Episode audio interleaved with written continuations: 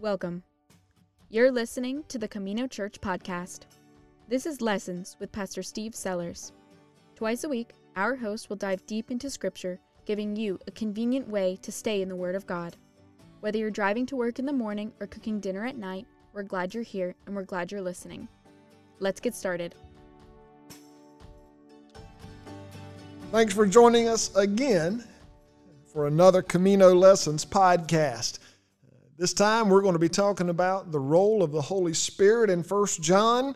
Uh, make sure you have your Bibles ready. We're not going to read through passages, but we're going to reference those passages, and you're going to want to see what we're talking about here, and you're probably going to want to make notes either in your Bible or on a piece of paper and a pencil. So uh, if you don't have that ready, feel free to pause it, go grab uh, your scriptures, go grab something to write with and to write on, and then come right back and join us again.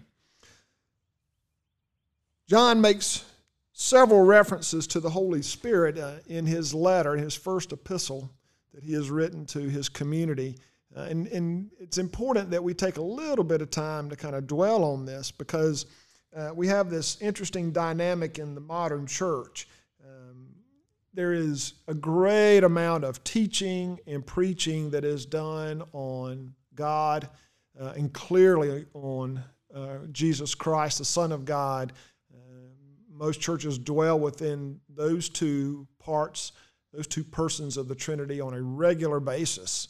Uh, however, there's not as much emphasis given to the role of the Holy Spirit, or there may be improper emphasis given to the role of the Holy Spirit. And what I mean by that is, I think you do have some churches that struggle to teach about the Holy Spirit because uh, they don't understand the role. They haven't taken the time to really dwell within the role of the Holy Spirit. Scripture is very clear about a lot of that. Uh, and you can you can find those references, gosh, even on even online on the internet search or something. Uh, always being careful to use trusted sources, of course. But but the misrepresentation of the Spirit a lot of times may be seen uh, in more emphasis or inappropriate emphasis on the charismatics of the Holy Spirit people being in the spirit, people responding in a very emotional or gifted way. Um, there's a, a lot of attention in Scripture given to literally the roles of the Holy Spirit. And I thought it would be good for us to look at what John had to say about the third person of the Trinity um, so that we don't put uh, the Spirit in the back seat of proclamation.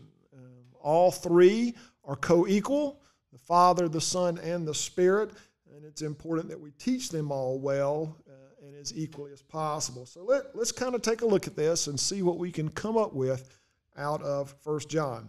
As we do it, keep a couple of things in mind.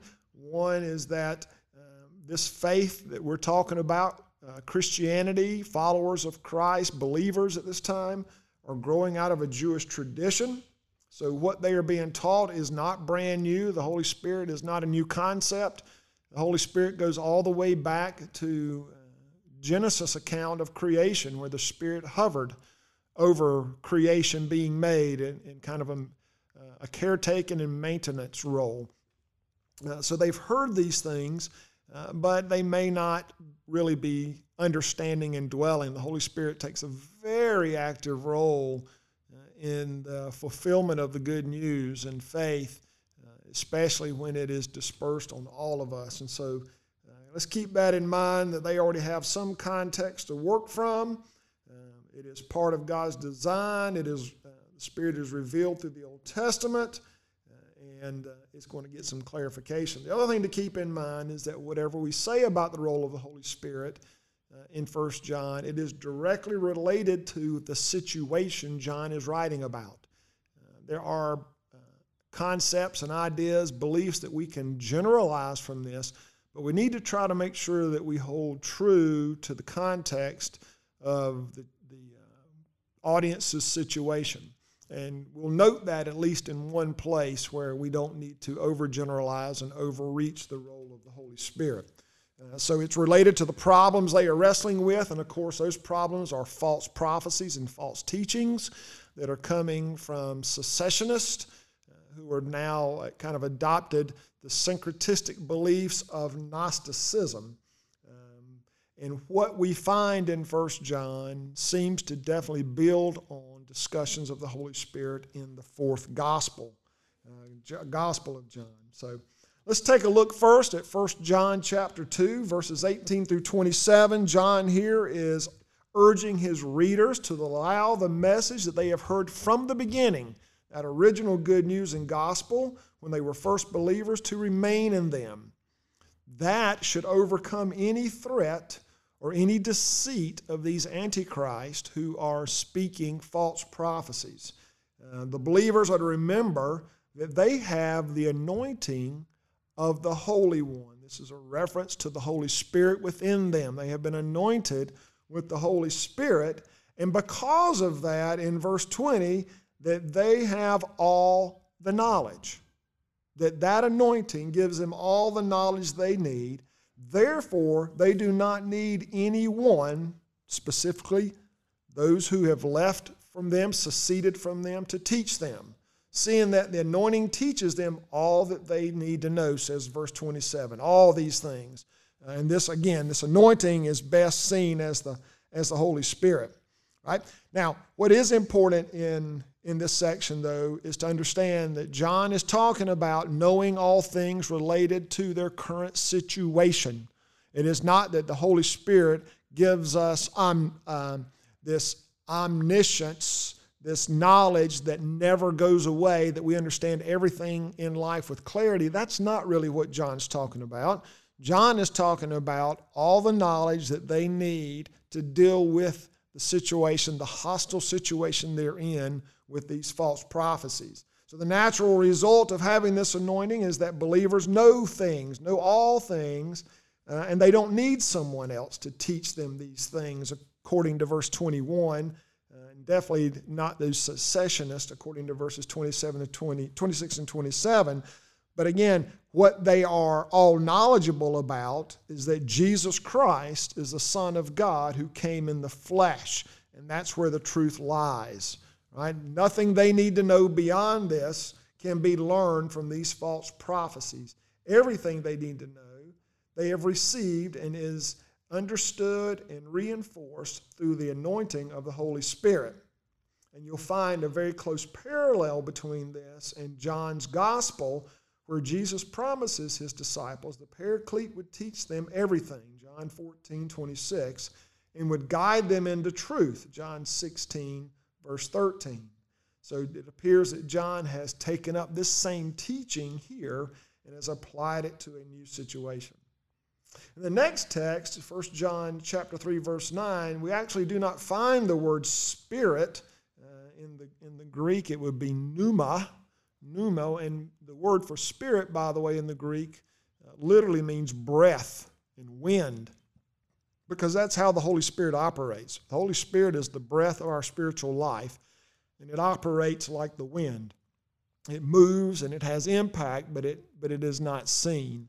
Uh, in, the, in the Hebrew, it is ruach, has the same or similar meaning, breath and air. Uh, and that is the word that John is using here, but he that John uses in his writings, but he doesn't use it here. In verse chapter 3, verse 9, he talks about the seed of God, which implies the Holy Spirit, and it remains in the believers and renders them incapable of sinning or living that life of sin. Again, John uses two different forms of sin, uh, and it's part of a larger discussion that John is having from uh, chapter 2, verse 29 through uh, verse 10 of chapter 3 in which his readers are given instruction on how to distinguish those who are born of God and those who are not. Those who are children of God uh, are the ones that have the Spirit in them, and so they will not go on living a life of sin. They will live a righteous, righteous life. I mean, literally, what he's saying is they cannot, because they have the seed in them, they cannot live a life of sin. They're going to live a righteous life. So those who are living this uh, life of sin, this, this ongoing sinful nature, those clearly do not have this seed within them. And it is the seed who gives them the clarity so that they cannot rebel against God. That also may tie into the closing verses of 1 John, where he talks about there's a mortal sin, right? That, that mortal sin are those who absolutely turn their back on God, as we said, and walk away, uh, teach false beliefs, or don't teach belief at all, but they are no longer abiding in God. Those are the ones who do not have this seed in them because they are rebelling. And then as you continue on in chapter 3, in verses 11 through 24, uh, John explains to his readers that they may know that they have passed from death to life and that they dwell in God and God in them when they show love towards fellow believers. Right? And, and as in verse 24, he adds, they may also know that God dwells within in them because of the Spirit he gave them. However, it is not only those who remain faithful to the message that they have heard from the beginning and who love the fellow believers who claim the experience, but it is the Spirit within them. That's how they know. Yes, they are, they are professing the message. Yes, they are living in obedience, but they know that they are believers because of the Spirit's work within themselves. Many others, to be sure, will claim that they are indwelt by God and they've received the Spirit and they attempt to speak in His name. We've talked about those false teachers that even are there today. Um, those who are who are teaching just uh, enough away from the true message that they are confusing the population, the audience, John's audience, confusing us today, uh, and trying to teach uh, lessons of Scripture and, and quote unquote truths that are misleading and do not represent the good news.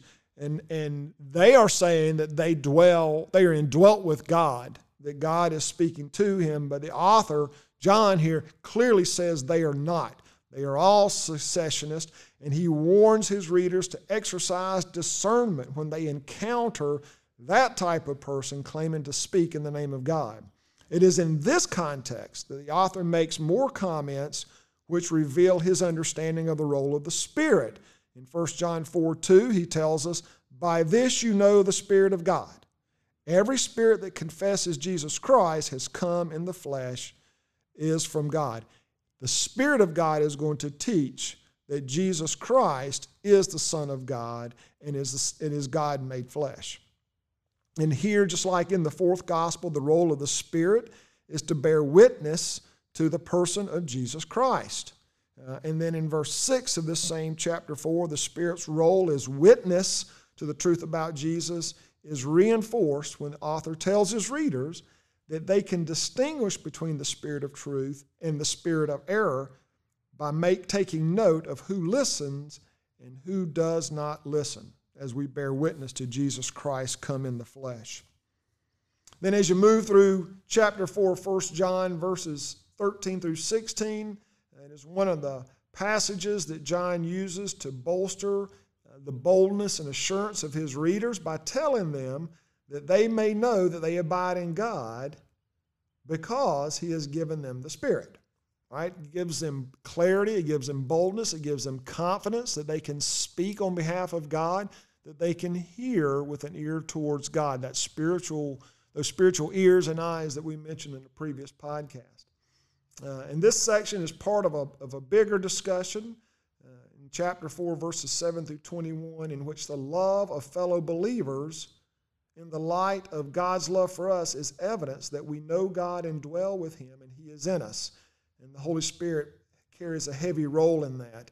Um, so it, it, it, can lead us to believe or conclude that, that John's uh, point is that the presence of the Holy Spirit leads believers to love one another, and therefore they may know they abide in God because He has given them this Spirit and it produces love. However, uh, the context that it's within about the Spirit leads to a little bit of a different conclusion, I think, uh, because the author proceeds immediately to speak of the Father sending the Son as Savior of the world. So, again, the role of the Spirit is not that the Spirit gives us that love. We get that love from God, it is demonstrated through Jesus Christ. But his role, the Spirit's role, is to be a witness to Jesus Christ. So that Spirit dwelling in us witnesses to the truth of Jesus Christ. And so we know that it's because it's the truth then we can love like God loved us through Jesus Christ. Uh, very much like what we read in, in the Gospel of John, chapter 19, verses 34 and 35, when this Holy Spirit there bears witness to the reality of Jesus' death, right? The witness, the Holy Spirit is bearing that witness so that we can be assured, we can be confident in who Jesus is, and then love pours out from that, right? So, as we wrap this up, uh, about the Holy Spirit, we can see that uh, the Holy Spirit in the text of 1 John indicate that John sees the role of the Holy Spirit primarily as a testimony to the truth and the tradition of God and Jesus Christ through that, not as a source of new revelation.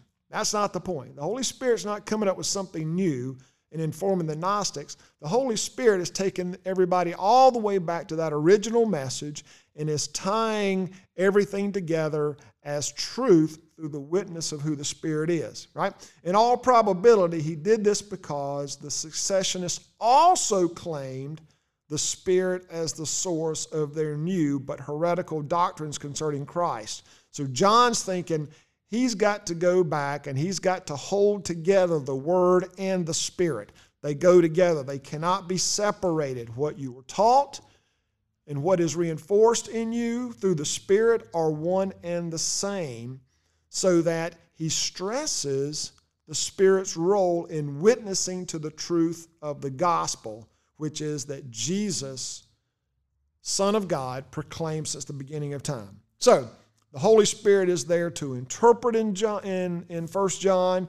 It is there to, to bear witness in First John. It is there for, of Jesus Christ. It is there to ensure truth in First John, all of which are important for uh, this community who is being drawn away from the truth of the teachings of Jesus Christ by these Gnostics who are teaching something very different. So, quick run through there of what the Holy Spirit does in First John. Uh, hopefully, that adds to your knowledge and understanding of the role of the Holy Spirit. The Holy Spirit speaks truth to you. The Holy Spirit um, bears witness to Jesus Christ for all of us. The Holy Spirit um, speaks to God on our behalf, mediates that relationship. We can still access that today. So, as you walk away from today's lesson, think about that. How is it that you can acknowledge the Holy Spirit? Uh, make request of the Holy Spirit, lean on the Holy Spirit so that your faith is stronger, you can abide closer in God, and you can walk daily in the truth, right? And that's a way that we can stay in the Word, as we have talked about this holy time, this whole time. So stay in the Word. Remember to stay in the Word, and let's keep the journey going. And come back next time. Uh, we've got a special guest next time. You're going to love this guy. Uh, I know I do, and I enjoy the times that he and I can discuss faith together and discuss Scripture. It's always amazing. And so I think you're going to really enjoy having him join us. Uh, until then, as we said, stay in the Word, uh, read it slowly so that you can understand all that God would have you know. Thanks a lot. We'll see you soon. Thank you for tuning into Lessons with Pastor Steve Sellers. Check back soon on all podcasting platforms and on YouTube for the next available episode. This series is produced by Riley Moncrief for Camino Church. To learn more about our church, like us on Facebook at Camino Church or visit us online at CaminoChurch.com. We'll see you next time.